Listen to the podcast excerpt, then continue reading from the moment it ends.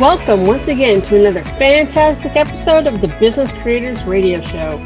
We help business creators like you win at the game of business and marketing so you can thrive from your intersection of your brilliance and your passion and make a difference for your community, market, and audience. Please take a moment and visit our website, www.businesscreatorsradioshow.com. You'll find hundreds of episodes covering a breadth and depth of topics relevant to you as a business creator and links to subscribe via your favorite network so you get fresh episodes delivered straight to you. And now, here's today's episode. Let's get started. My name is Adam Hommey. I'm your host, and I am honored once again by your wise decision to tune in and invest in yourself today. Here at the Business Creators Radio Show, we take you to those places where you've had those conversations and acquired those insights that changed your life or gave you that slight edge you weren't expecting that moved you dramatically forward or even slightly forward in your trajectory toward your intersection of your brilliance and your passion. And where these conversations take place? They happen in coffee shops, cigar shops, at the networking function before the seminar. They happen in outdoor cafes while you're driving, while you're jogging. Many of our episodes are filmed from our studio, which also happens to be my sumptuous Las Vegas balcony. Today, we're in my Las Vegas living room, where I'm in the company of my two feline office supervisors. As I said, we take it to the field and we go where you go to have these inspirations. Now, speaking of inspiring, we have somebody we're going to be speaking with today, and it's going to be a primer for you on upping your motivation to make your venture successful, even if you failed before. And as I've spoken with so many people who listen to our show and just so many people in the entrepreneurial space, it's almost to the point where I don't know somebody who hasn't failed at least once. I don't know too many people at this point who haven't lost a business or had to shut down a business or even just got to the point where a complete overhaul was in order. We're going to cover a lot of topics like finding your drive, acquisition, something called the obituary exercise, exit survival mode, which means getting out of survival mode. And to take us down and to take us on a flight that will illustrate what's going on, we have private airline founder Nick Kennedy. He is a serial entrepreneur and an executive life coach with over 20 years experience building successful ventures. He's going to tell you his story in just a moment. But right now, let's bring him in. Nick Kennedy, come on in. The weather's fine. oh, thank you so much for having me. I wish I was in Las Vegas with you there in your felines. Well, we're everybody passes through Las Vegas eventually, so we will have a sit down. Now, often what I'll do is I'll read off our guest official bio and then I'll remark something to the effect of, I'm not sure I'm worthy to be here and this is my show. Now, having read off just a little bit of what you have to share, I just have this feeling that it would be better if you told us in your own words a bit about your journey and what's brought you to where you are today, serving business creators from your intersection of your brilliance and your passion. So take it away, Nick. Yeah, thanks so much for having me on. I I do have a deep deep passion to walk alongside uh, leaders, tip what I call tip of the spear, the people where the buck stops. Right. And be their friend because as a founder of businesses of an of an airline, as growing other businesses throughout my career, it had uh, I found myself isolated. I found myself uh, not knowing where to turn to. I didn't know who was safe. I didn't know who I could really tell what was going on inside of me the anxiety, the depression, the sadness, all the things that you're not supposed to say to your employees, to your board members, to your investors, to your customers, right? You've got to keep a happy, smiling face on. And the reality is, when you take on a venture, when you're an entrepreneur, which is actually a French word that means the risk taker. It's the bearer of risk.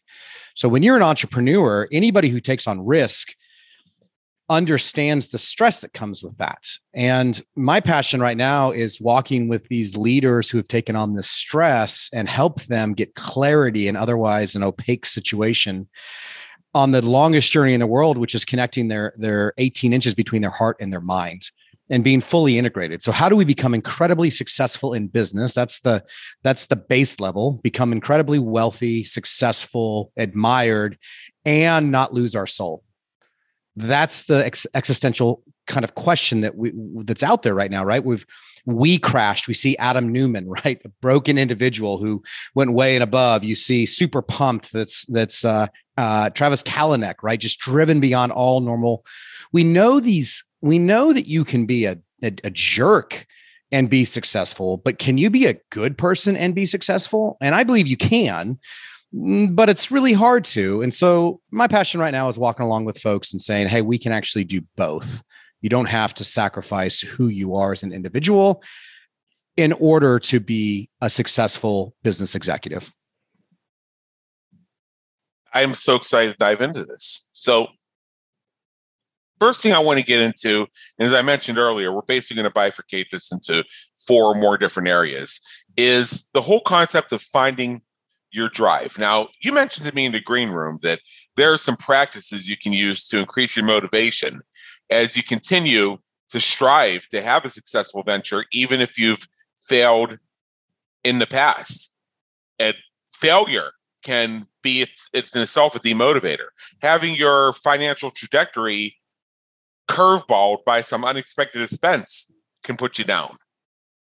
So let's speak about motivation for a bit and what can you do to increase that, especially when it feels like you have to manufacture it.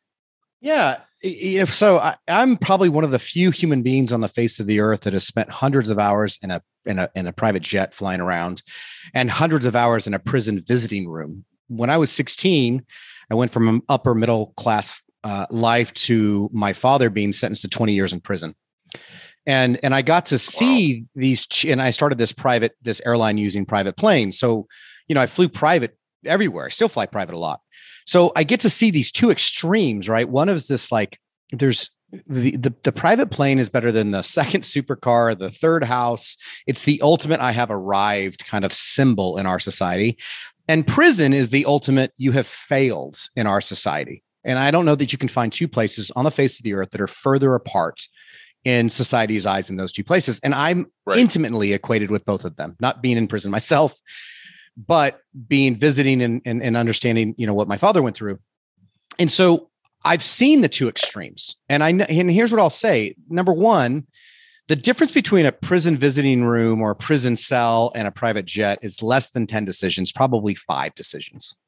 Okay. So so the the person that we look at and go, man, they're overly successful. Look at what they've done. The reality is they probably were in the right place at the right time and they executed properly. And I don't want to take anything away from those who are successful, but the reality is it was two or three or four decisions that put him in that position. And the person who's in jail, it was two or three or four decisions that led down that path.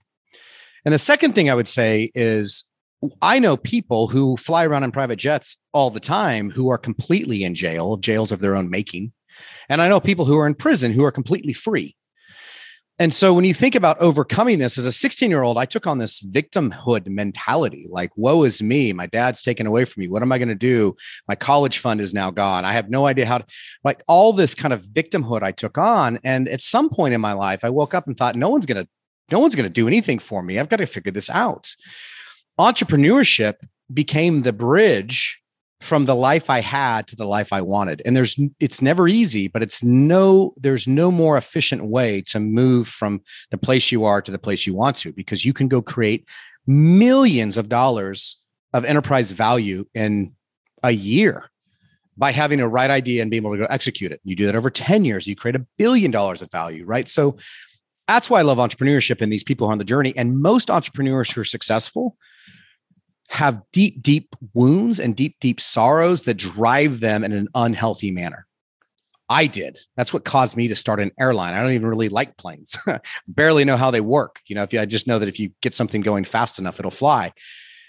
But I thought, oh man, if I could do this and be successful, man, all of society will be wowed by me and I'll never have to worry about someone asking me about my father and i and and and so i've been down this path and figuring out how do you overcome this this piece of it and that's where i'm at with helping others overcome whatever issues are in their life to become something different the way you describe that does it feel like you were escaping from something? Hmm, let me think about that. What well, the reason I bring that up is you.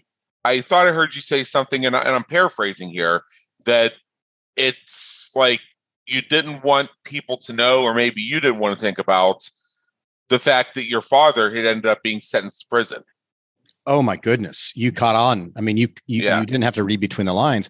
It was a shame. It was it was it was something that hung around my neck. I felt like it was a scarlet letter that I that I had to hide. And you think about raising money for a venture, you think about hiring employees, you think about talking to the press, and the whole time in the back of your mind, you're going, man, if they only knew. And the lie I believed that now I know is a lie because I've done a lot of hard work and a lot of kind souls have come alongside me. But the lie I believed was my father was a reflection on me, as if somehow his actions had any kind of impact on my actions. And and so I was absolutely running from from that. And there was a period of a of two decades that if you weren't in a tight, tight circle of mine, I mean, like my closest three or four friends, you had no idea, no idea that that's where my father was. And, and I was absolutely hiding from that and trying to escape from that. Now that I've embraced that, now that I've come full circle and really embraced it, what I've learned is the deepest, darkest secrets that are inside of us that we want people to not ever know about are often, not always, but are often the most endearing part about us. And one thing Brene Brown has taught us is that if you want to be vulnerable with somebody or you want somebody to be vulnerable with with you, you have to be vulnerable with them. And what I find is when you tell your deepest darkest secrets and you you know in a in a in a safe manner, not just blurting it everywhere, but when you tell these secrets and you tell people what scares you, more often than not they look at you and say if you only knew as in if you only knew all the things that i'm dealing with on a on a regular basis and then they just start pouring out. And and so we we walk around pretending and projecting out to society all these things we want to be. I did for uh, two decades. And when you finally wake up and go hey i'm good enough you know i'm either good enough or not good enough but it's it is who i am man you get a whole new lease on life and, and, a, and a ton of freedom around that. Yeah. About 10 years ago i went through a really nasty breakup of a relationship. I was concerned that my new ex was going to go crazy, basically. I now the thing is about situations is even when you do your best, uh, when it comes to breakup situations, is it really is isn't it often the case that everybody ends up looking a little bit bad? Because that's the nature of it. Nobody's perfect. You'd probably and be the, together. You'd probably be together, right? If you, if you exactly exactly did do something bad. I was so I was so concerned that people were going to start talking about me and it was going to impact my business. So I find myself, you know, uh, you know, whispering in my client's mm-hmm. ear saying, I got to give you a heads up about something. I just broke up with my girlfriend mm-hmm. and uh, and uh, I think she's mad at me because of this. And I, I just want you to know, uh, know in advance in case you hear some funny stories. It's like, yeah. And I and I and I and I think I had this conversation about with about fifteen separate people. And do you want to you want to know what I heard from fifteen out of fifteen of them? Tell me. Welcome to the club, pal. Yeah. yeah. Yeah. I love that. It's it's connecting at humanity. I mean, we are effectively meat bags controlled by another meat bag, right? I yeah. mean, I mean, our bodies are made up of, of of these these cells and skin and tissue and whatnot, and then we have this brain that controls it all, and that's a that's another meat bag. And somehow magic happens that allows me in Texas to connect with you in Las Vegas. That's also allowing people who are listening to this right now connect with both of us. Right? We've all been right. through bad breakups. We all have this embarrassing thing, and somehow there's a deep deep level of connection, this magic that's happening between us. And I think when we get outside of ourselves and this idea that my cells, my tissue and my cells and my blood that's flowing through my body is the only thing that actually exists, and we start to recognize something deeper than that, is when you start to really have freedom. And that's what I'm hearing from you is like, hey, yeah, man, let me tell you about my breakup. And you start to go, oh, geez, it turns out my my ex wasn't near as crazy as I thought she was. Yeah. don't don't erase that number too soon. You might need to call her back. Oh yeah, right.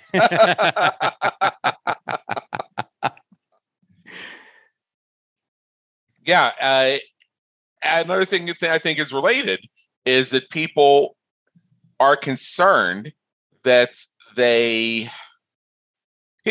are concerned about what people will say. Now, as we've had this conversation about finding your drive and and the idea of being vulnerable and being centered with what we've dealt with before, I think that there are a couple factors that come into play here. And I believe it has to do with how human beings are socialized, particularly as children.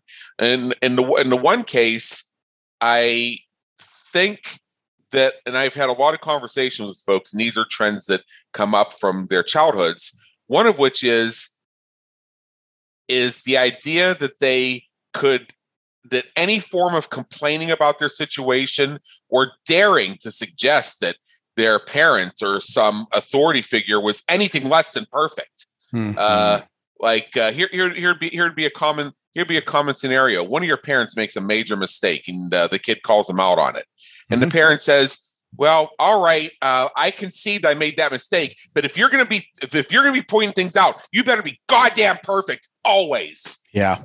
Okay. Well, all right. And then here's an, here's another phrase. Uh, say you're sorry, Nick. I'm sorry. And and I'll never do it again. Really? Yeah. yeah. Really? And that that topic's come up on our show sometimes. And a larger theme that I see are situations where children are ordered, commanded, and demanded to reveal everything about themselves and then when it's the other person's turn, it's the adult's turn, they say, Oh no, you're just a kid. I'm not telling you anything. Yeah. And as an adult, when I find myself in those situations, and if you've checked out the Business Creators Radio Show, Nick, you know that we get kind of raw here. So this is the thing that my listeners have been waiting for because they occasionally love to tune in just to see if I go down this road. And today we're going to do it. Uh, I I find myself as an adult, if I make myself vulnerable, if I reveal something of myself to somebody, and then they turn around and they say, Oh, I'm not going to share with you. I say, or, or they try and play this game of thinking that I'm going to get really curious if they get coy with me. Mm-hmm. I'll just say, whatever, fuck you. Mm-hmm. I'm done. like mm-hmm. whatever. Hey, you yeah. don't want to share with me? I, I got I got them lined up around the block, kiddo. Yeah. I mean, I, I mean, I mean, even right now, I've got I've got two cats uh, one on either side of me. I got Princess Alessandra and Princess Stella, and they're felines, and they give me more than that. So I really don't need a human being. you know. Well, here's what I here's I, I'm going to push back a little bit on that because I do think Please we need do. human beings. I think we do need. Well, well what, what, I mean is that well, let me complete my sentence. I, I don't okay. need I don't need a human being who's going to uh, play that game with me of uh, you show me yours, but I'm not going to show you mine. Yeah, really? Yes. No, it's not going to happen. No. And uh, there's a, a, friend of mine, a good friend of mine is a guy named Dr. John Townsend. And he and another doctor named Henry Cloud wrote a book called Boundaries 20, 30 right. years ago. You ever heard that book? I have not until right now. So the book has sold, the book and its ancillary books have sold 20, 30 million copies. I mean, massive amounts of copies. Now, if you write a book, uh, and I just I just wrote a book, so I know this intimately. Uh, um, they they will sell quickly initially and then it slowly dies off right? This book ha- is, is one of the few books that's in, called an evergreen book. It sells like 50,000 copies a year and has for for several decades. Okay. Now a best-selling book today will sell 10,000 copies. So this book for 20 years has been a like a 5x best-selling book. It's and and it's it's a good book and it's written really well but it's not because it's written so well. It's because people don't have good boundaries and 98% of our mental health issues, in my opinion, in this world come from not having good boundaries, either boundaries you put on yourself or put on someone else. So, to what you just said, which is, hey, this far and no further, I call that the hula hoop scenario, which is okay. the reality of the situation is all you can control, all any human being can truly control is if you put a hula hoop around them, is within that hula hoop circumference. Right the moment I try to control you, manipulate you, whatever, I might be able to do it for a little while, right? Like I might be able to pay you as a boss and therefore get what you want, or I might be able to manipulate you as a spouse and get what I want, or I might be able to buy you off as a friend and get what I want. But it's not something sure. that works works long term. And that's what you just said is, hey, this is a boundary I'm going to put in place. And that is how you have a healthy relationship when you know where you end and someone else begins. Because now you have a standard for what I'm willing to put up with and what I'm not willing to put up with. And that is great in personal life and in business life. See that, and and I think that's another thing that goes back to uh, how folks are socialized, particularly how they're raised, uh, with the idea that their own boundaries get trampled upon mm-hmm. nonstop, so they don't even learn how to defend their boundaries. You know, it's kind of curious what we see in something we see in best practices for raising children today, and we're seeing more and more of the idea of making sure that you have the child's consent before you touch them, which means you don't compel Susie to hug grandma hmm. unless Susie wants to. Now, I've I've heard people say, but but but but but but having having Susie hug grandma is how you how you teach her to to to to to love people. Well, there's another side to that. Okay, so a child is compelled to hug an adult mm-hmm. well you know what that seems to me and, and then if the and then if the child doesn't want to uh, the adult uh, gaslights the kid and says well you just don't love me and you just and you just you just don't you just don't care okay yeah. well yeah. i heard a phrase that really struck me in reading some materials on this whole debate and somebody said when you make Susie, when you force, cajole, or manipulate Susie into hugging grandma, when Susie feels like it's a boundary that she doesn't want crossed, you are literally setting the expectation that Susie is just there to be used by an adult for that adult's pleasure. Hmm. Whoa. Yeah. Whoa. Yeah. yeah. Program yeah. that into a kid, and then you wonder why there are so many toxic relationships out there. Yeah. Yeah, and and and we do it everywhere, right? It's in it's in our fam it's our family units, it's in our religion, it's in our it's in our politics, it's in our culture. It's I mean, there's all these these things. Should, in my mind, is a four letter word. Yeah. Right. When you when you weaponize should, you're it becomes a really dangerous uh, word. And and what's so cool about here's what I here's what I used to think about people.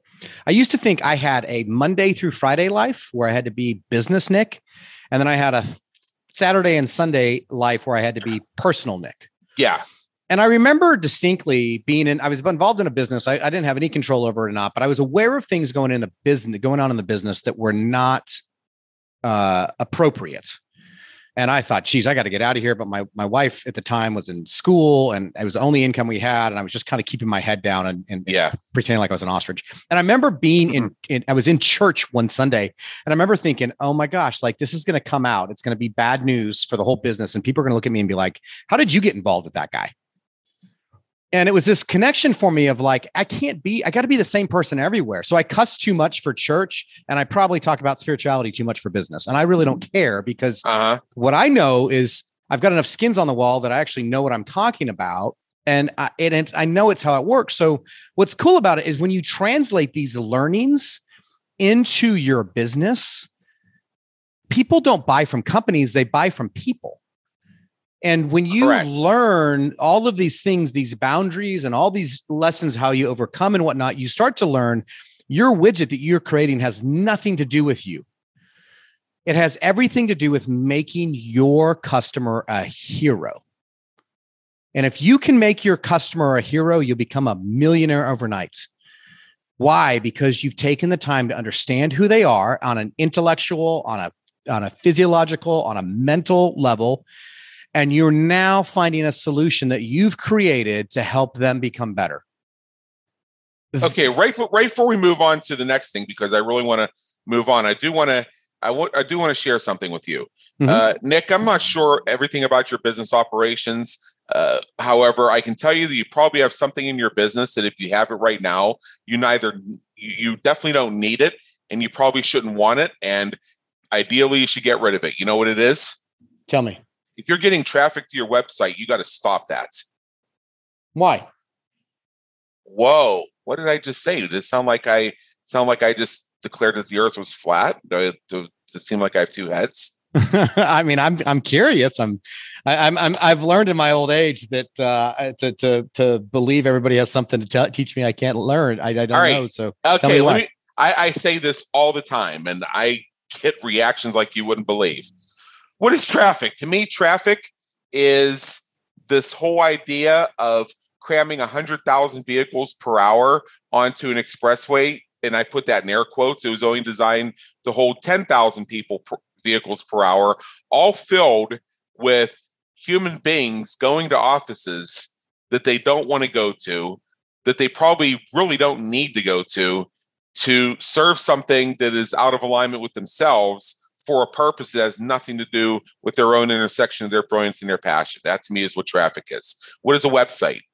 Could be homepage, about page, podcast page, webinar page, products page, sales letter page, privacy policy, disclaimer, terms and conditions. We could go on and on and on. All of these things can be a website, and a website can contain all these things. So, traffic your website. Mm.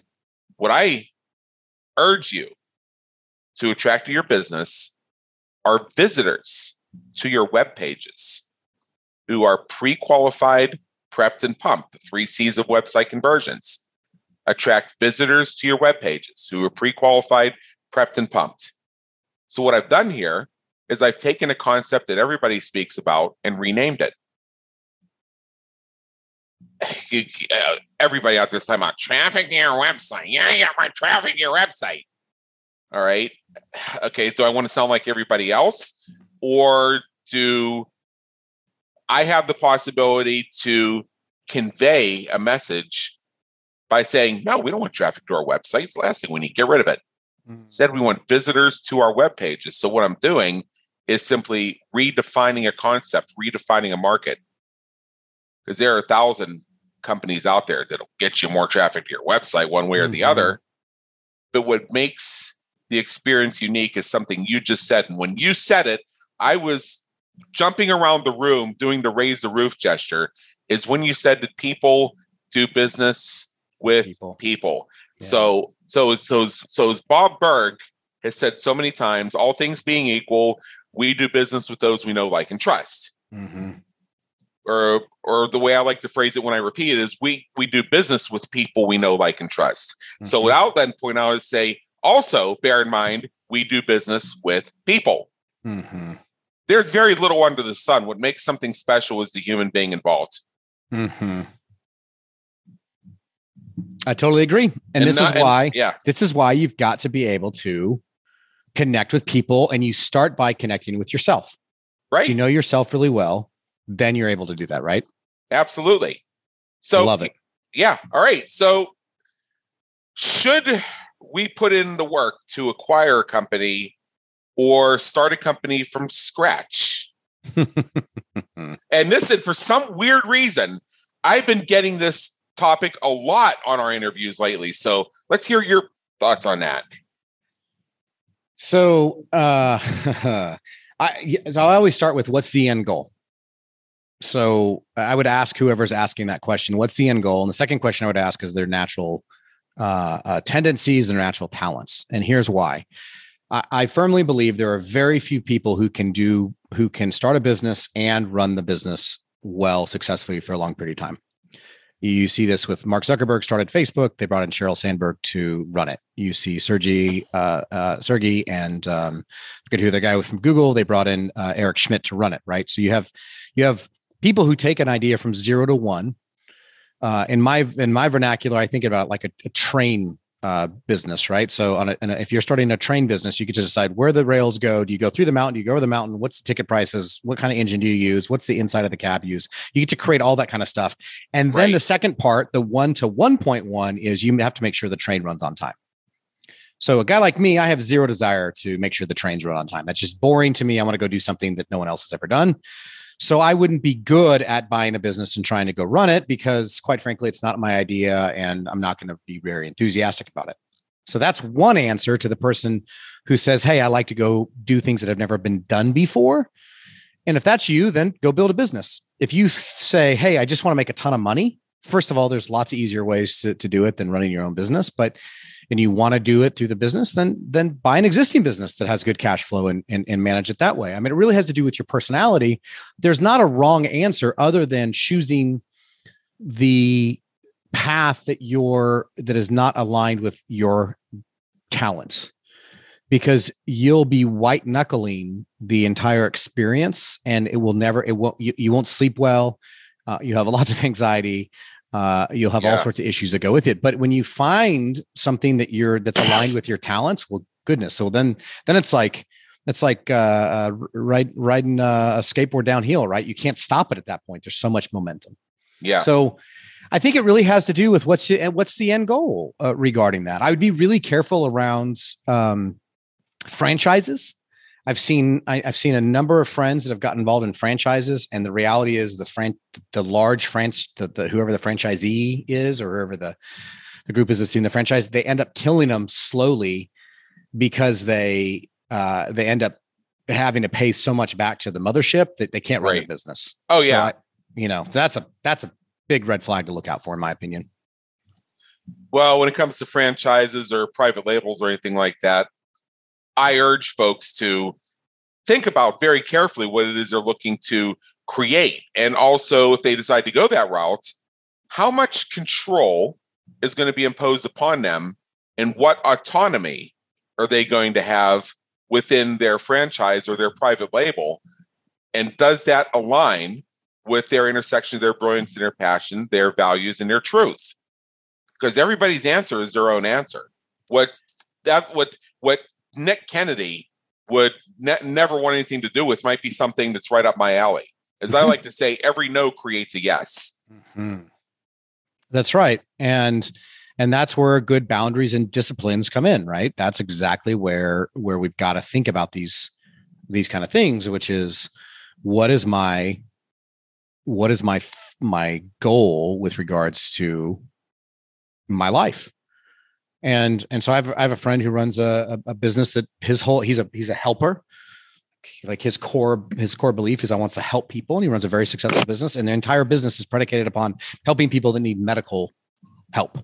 Right. So he's built a very successful business around how to, when your mother, friend, lover, whomever needs medical care, and you have no idea how to go about getting that, and it's long term care, how do you find the right providers? How do you find in-home health? How do you find the I mean all the different things that you just don't think about? He's built a company that you call them and they just say, "Hey, I got it because I'm a professional. I do this all day long and I'm going to make your life easy so you can go love on the people you love on and I'll take care of that hard part." Right? That's him knowing who he is and building something around that. Wow, that's that's really good. And I also see here here's something that we also discuss when it comes to failure, cash flow cycles, and and I know myself. Uh, I've had people try to urge me to do things like this. Uh, well, if you need cash flow, find something that yeah, I know you're absolutely going to hate doing it, but just as you as you as your as your is your ready to throw up while you're doing it. Just imagine having that money and achieving your dreams. Mm-hmm. Okay, you know, you know uh, what happens every single time I've tried that path, and what I've seen other people go through is you end up actually losing money on those deals. Mm-hmm. It's funny how they actually set you further back when they were supposed to be the bridge between where you are and where you need to be. Mm-hmm. So what I so what I say is if you find yourself in the mode where you got to hustle to bring some cash in, you might as well just go after what you really want since you got to since now you got to you got to you got to hit the street anyway you might as well just go to where you're headed. Mm-hmm. yep. And and that makes it so much easier and yet we continue just talking about what we were talking about earlier we we continue to project these things out to the world of what we want to them to believe that we are and in fact we're something completely different. Yeah, yeah. right? I mean isn't that crazy? Like we do it completely yeah. backwards yeah, uh, it is so funny. And again, I think some of that has to do with how we're socialized, where where uh, particularly children are told how they feel and told what their what their strengths and weaknesses are. Mm-hmm. Okay, and then you get conditioned as an adult. So now we're again back to boundaries. Mm-hmm. It makes if you have good boundaries, it makes everything become very simple Yeah, here's a, and I and I've written about this in my contribution to Journeys to Success, the Millennial Edition, which is basically the story of how I was fired from my first quote unquote real job. And it turned out to be such an awesome thing that I literally celebrate April 27th as my second birthday because mm-hmm. that's the date that it happened. And mm-hmm. I'm and uh, what and the work I did was I was a recruiter for a temp staffing agency. Mm-hmm. And we had one of our temps out on assignments. And uh, this guy, uh, he had two days left on his on uh, on his temp assignment. It was a six week assignment. He had two days left, and he called in and he said that he just wasn't going to go the last two days. And so I tried to use my powers of persuasion to get him to fulfill the last two days because we had told the client that we would provide somebody for X amount of time. And I was as I was going through my speech, he said, he said, he said, look, I've I've heard this before. The bottom line is I just don't want to do the assignment, so I'm not showing up. Mm. And I thought, you lazy, sanctimonious bastard. but see, 2022, I look at this a little bit differently.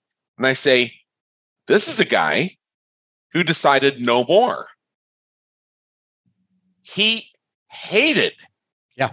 doing that assignment. Yep. And it got to a point with him where it just wasn't worth his spiritual happiness. Yeah. Even for the last two days. Yeah.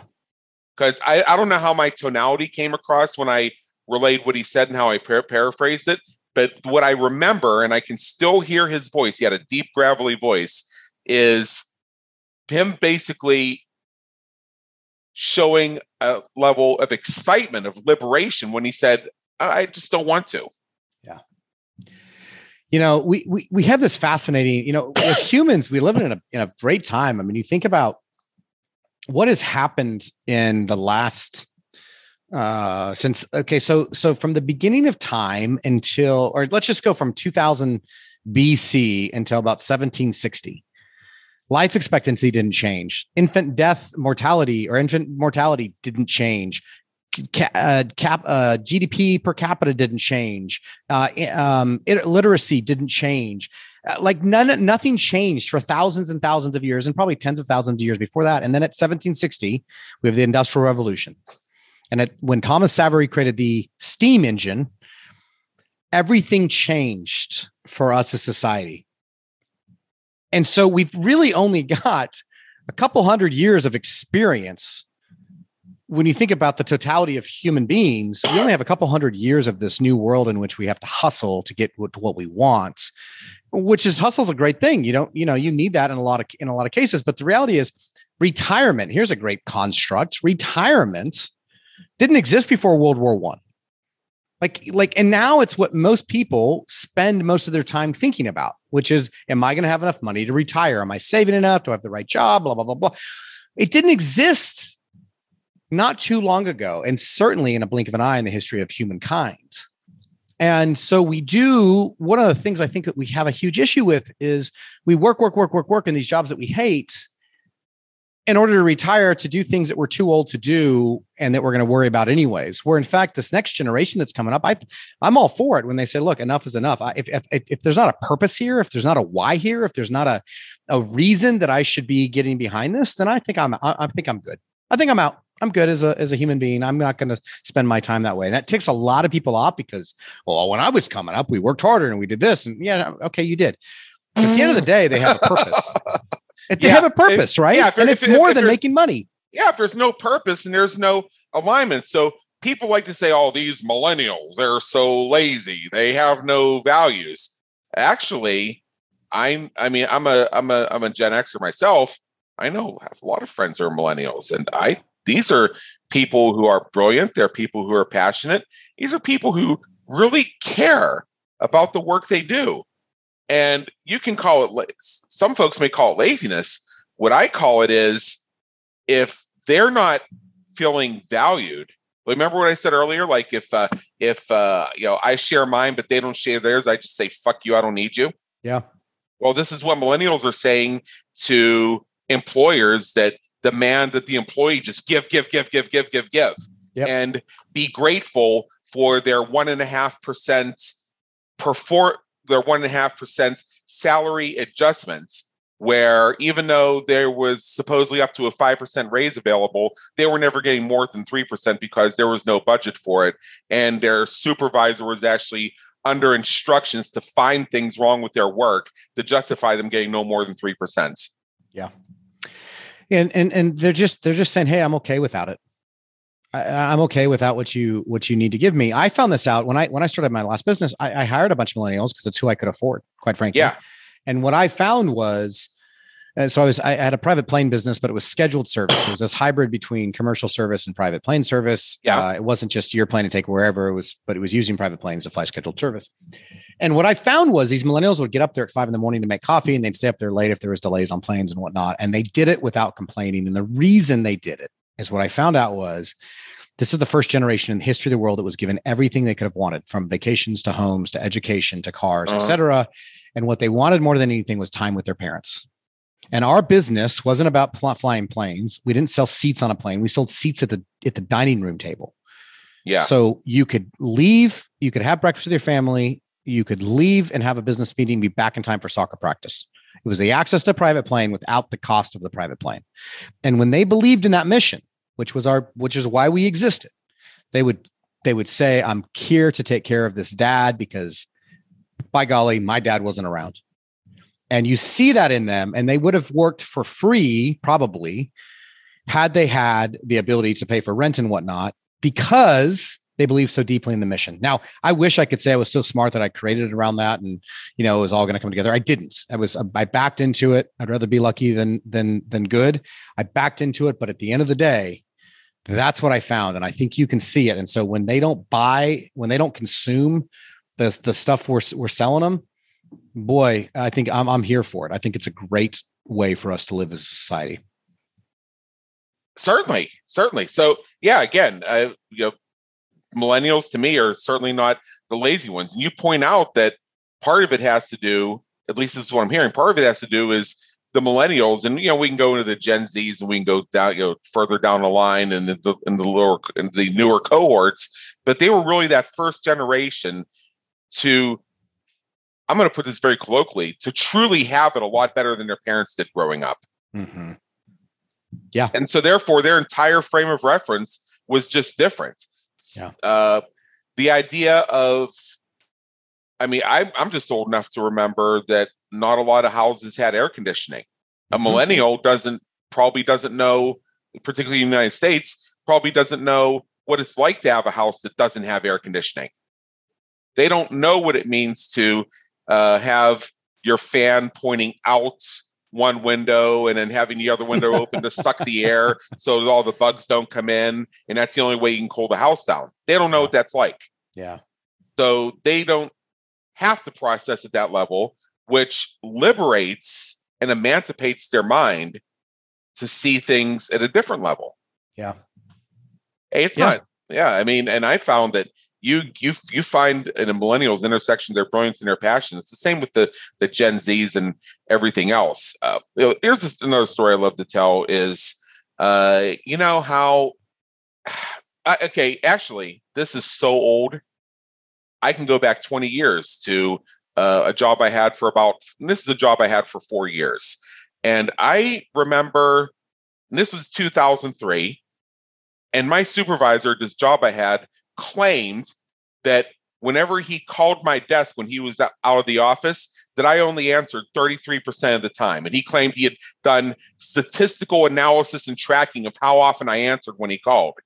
And I and uh, it, I was at the point where I was getting ready to leave that position anyway. And I said, okay, first of all, just two days ago, I was explaining to you for the 50th time how to add a new folder to your three and a half floppy disk.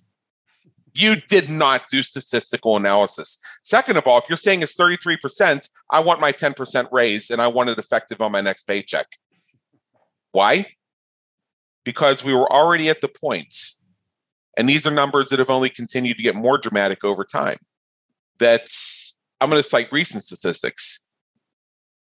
75 percent, we're just to say three fourths, it's somewhere between two thirds and three fourths of people who receive an incoming phone call, and these days all phones have caller ID pretty much. Two thirds to three fourths will let the call go to voicemail, even if they know the caller. Even if they're just sitting there and there's no reason why they shouldn't answer the phone. Let's go another step. A similar percentage of those who let it go to voicemail won't listen to the voicemail. At some point, whether it's immediately, whether it's 10 minutes later, whether it's a week later, they'll DM or text the person who called them and say, Saw you called, what's up? Mm-hmm. We're moving into the, I think, a new era of communications when it comes to telephones. And it's that, and, and they say, oh, these lazy millennials, they never answer their phones. They watch the phone ring and then uh, go back to playing their games. Well, we're just past the point where people use the telephone as a primary means of communication.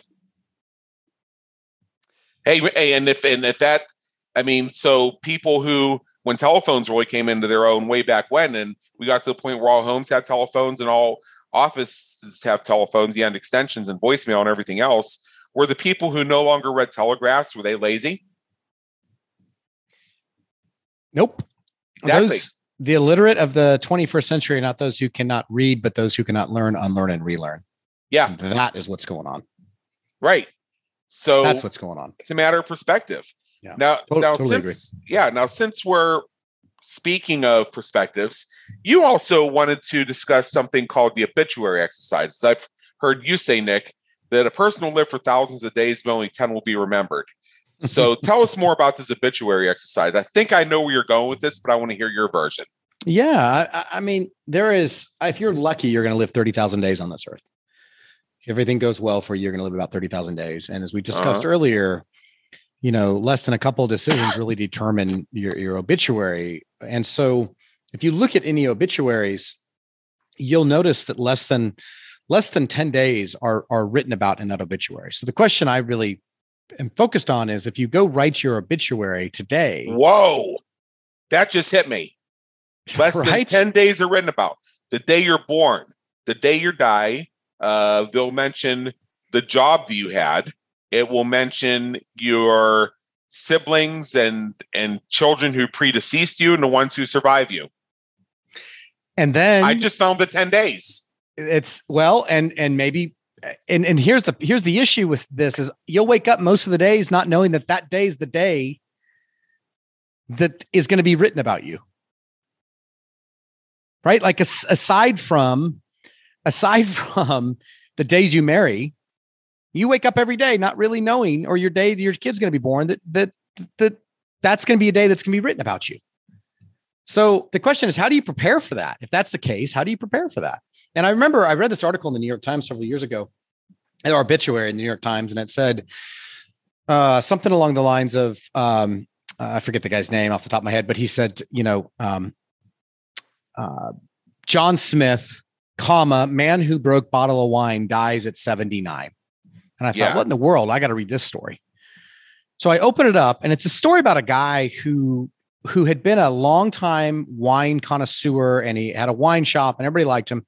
And he was at a uh, the Four Seasons in Manhattan, and he had a bottle of wine that was from Thomas Jefferson's cellar, and he had hoped to auction it off that evening for half a million dollars. And he abruptly turned and hit a passing busboy. Oh, I know this one. I, I, it's coming back to me. I heard this one before. Go ahead. The bottle broke and never auctioned it off. Right? Can you imagine living your entire life and when you finally get written up, written up in the New York Times, it says Nick Kennedy, comma, man who yelled at his wife or kids or kicked his dog or whatever it is, comma, dies at 89. Like picking the worst thing you've ever done, even especially if it's an accident, Uh huh. and that's the headline. And and so it's it's meant to be a again moving from a I told you earlier, right? I lived a big portion of my life as a victim. Yeah. When I realized I didn't have to be a victim, i.e., I can actually go out and create what my obituary looks like. Boy, that changes everything on a daily basis because now I'm much more awake with regards to the actions I take, the words I use, and the people I hang out with. because that's going to determine what my obituary looks like. That's really powerful. And I mentioned earlier this thing about how children are programmed to say, I'm sorry, I'll never do it again. And in researching for my book, Groundhog Days, an event, not a business strategy, I came, I discovered the principle of kintsugi, which is, and this is something you find, I think it comes out of Japan, where it, let's say you drop a, a bowl and it breaks. Rather yes. than throw the bowl away, you glue it back together. But however, in gluing it back together, you use gold or silver or something so that you actually visibly show that this bowl was previously cracked and broken. Mm-hmm. So by showing the seams and how the thing was put back together again, you get a sense of the history and the character of that bowl or that object. There comes a, there, right? there, there, there comes a, there comes a time in life where you where you do something that whether it was intentional or whether it was inadvertent or accidental or it was situational, you do something that was quote unquote wrong. And you, rather than feel apologetic or try to mitigate the situation, you say, yeah, and there's a certain power in that. Yeah.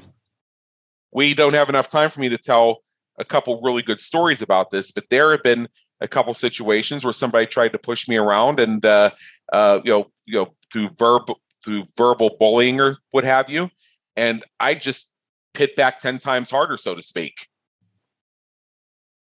and they said oh you're how could you say that you're that was so mean of you so inappropriate like yeah man they had nothing to say to that yeah no, they don't. Like, like because, because the expectation through through mind framing is if somebody says, "Oh, how could you be so mean? How could you act so inappropriately?" You're supposed to you're supposed to crumble and beg for forgiveness. Yeah. Oh yeah, yeah. This uh, with a with a woman that uh, you know, this is a friend of mine told me about a woman he was involved with some time ago, and this woman decided to just absolutely go off on him. And at some point in her rantings, she tried to tell him that, you know, you need to be coming with roses, not knives. And he said, uh, because, because I guess he wasn't being apologetic enough to her while she went off on her tirade. And he said, What you don't understand, honey, is I'm not coming with either roses or knives. I'm going from you. Yeah. I don't need this. Yeah. Again coming back to coming back to uh, uh, boundaries. Boundaries yeah. with yourself boundaries with others. When you do that when you figure out how to understand where you begin and where others stop. Right. So i so i bring that up because it's just a matter of is that really going to be your obituary moment? Well it could be your obituary moment in the sense that it create a breakthrough for you. But is that something you really want to be defined by? Is it something you need to be defined by not necessarily that's your choice well, you don't have a choice not to be defined. That's the issue. That that that's interesting, but I guess you can decide what to do with it. Yeah. I mean, you may be defined yourself by those experiences. The question is is do you need need to be defined that way by society? I find this really curious and I'm actually going to think about this on my own is if I you know when I do the obituary exercise for myself, I'm going to think what are the 10 days that people are going to point to? Mm-hmm. I can't That's... wait to see. I can't wait to see what you write. It's it's eye opening. And here's my advice to, to you and to everybody who does this: don't rush it. Don't yeah. like you do it over a couple of, of weeks and months. Right. Like really think about it because I review my obituary almost every day. So that when I think about uh-huh. what I, how I'm spending my time that day, I can go, Am I aligned? Like I spend a lot of time on this obituary. Am I aligned with regards to what I wrote in my obituary? What I want people to remember about me? Okay, today actually I'm not. So I need to adjust a few things. Uh huh.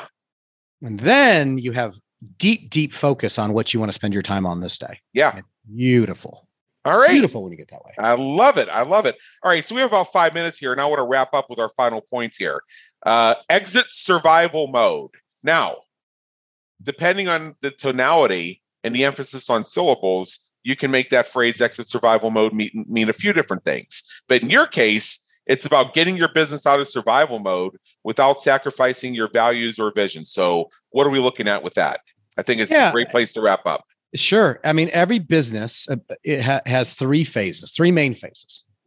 You have survival mode, you have optimize mode, and you have thrive mode. And when you're starting a business, you end up spending most of your time in survival mode. Once you get to optimize mode, things change. And the goal at that point is to go to thrive, where you're really, where you're mentally healthy, where you're generating tons of cash, where your employees like it. You get the flywheel effect, right? There's there's stakeholders in your business. There's employees, there's vendors, there's customers, there might be investors, there's your community. When you have all those people rowing in the same direction, your business is unstoppable. That's thriving. You get massive margins, everybody's happy. You can't fulfill what the demand that people want from you. That's thriving. Optimizing is getting to that point, and the goal is when you get out of survival to optimize is to move to thrive as opposed to back into survive. But to your point, we talked about earlier, I mean, COVID happens, right? And guess what? Everybody's in survival mode unless you happen to be making N95 masks. then yeah, you're in survival mode. And when you get in survival mode, everything changes and you just have to be thoughtful about it. And I think you're going to see a lot of businesses right now, you know, with interest rates going up, you're seeing Instacart took a 40% haircut on their valuation, Fast just shut down after raising $120 million you're seeing huge changes. The, the venture capital world is the is the precursor to the rest of the world because they're so quick to react. They have so much capital and they can pull and push as they need to. And what you're seeing is because of interest rates, they are cutting valuations. For every 100 basis points of interest rates going up, valuations in, in these privately held companies are are are, are, are dropping 20 to 30%. And yeah. so when that happens and you think well i'm just going to get to another round so i can raise some more money and when i raise an, when i raise another round it's going to be okay well guess what the round doesn't exist anymore what are you going to do and yeah and i think that's when you think about from a when you from a business perspective and in your own life to be awake enough to be aware of what season you're in actually is the biggest is the most important because then you know what to go do if you don't know what season you're in and you don't know what ails you boy, you're just flailing around in the dark, hoping that you hit something. That becomes really dangerous for us as human beings. Yeah, not that's that's really good. So I love how you break this into three different phases, and I think I've been in all those places. me, you, and me both, brother. I think I probably and, saw you there. yeah, yeah, and I and I and I know a lot of people, including myself, that have wondered, that have said, hey, I just got this huge cash injection, or I just had the best year of my business. Where the hell did all the money go? Mm-hmm. That's another interesting one. Yeah. Well, I, I, have a client that I'm working with that uh, for months they've been telling me how great the business is. Everything's great. Everything's great. And I finally said, "Hey, we let's just let's look look at the finances." And they said, "What What do you mean? Let's look at the finances." So let's finances are the language of business. Let's look at them. You think everything's going great? Let's look at them. Uh-huh. And they, the reality was they just didn't have good insight into it. And things weren't near as good as they thought they were. And they came back the next week and said, Oh my gosh, I finally sit down. And turns out we're actually in a world of hurt. We hired too many people. The revenue we thought was coming in hasn't come in. And I'm in desperate need to go find new clients.